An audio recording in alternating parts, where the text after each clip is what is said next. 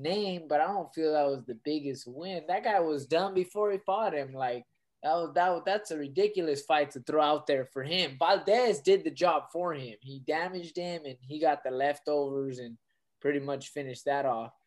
But um yeah, to just I don't know, to just think he's even uh I spar with Oscar Valdez. He can ask Oscar Valdez himself, "Hey, how was Andy Vences?" He's gonna tell him, "Hey, that's that dude's bad. Like we we went at it, we went round." So Oscar Valdez knows I'm not pushover. Oscar Valdez knocks out Carroll easy. Like I don't even know why he would ask for that fight. That's like a one-sided fight. Like even the odds on that fight would be crazy. That guy has no chance. He doesn't even have a puncher's chance, you know. And that's the thing. Oscar Valdez with one punch, he he damages you.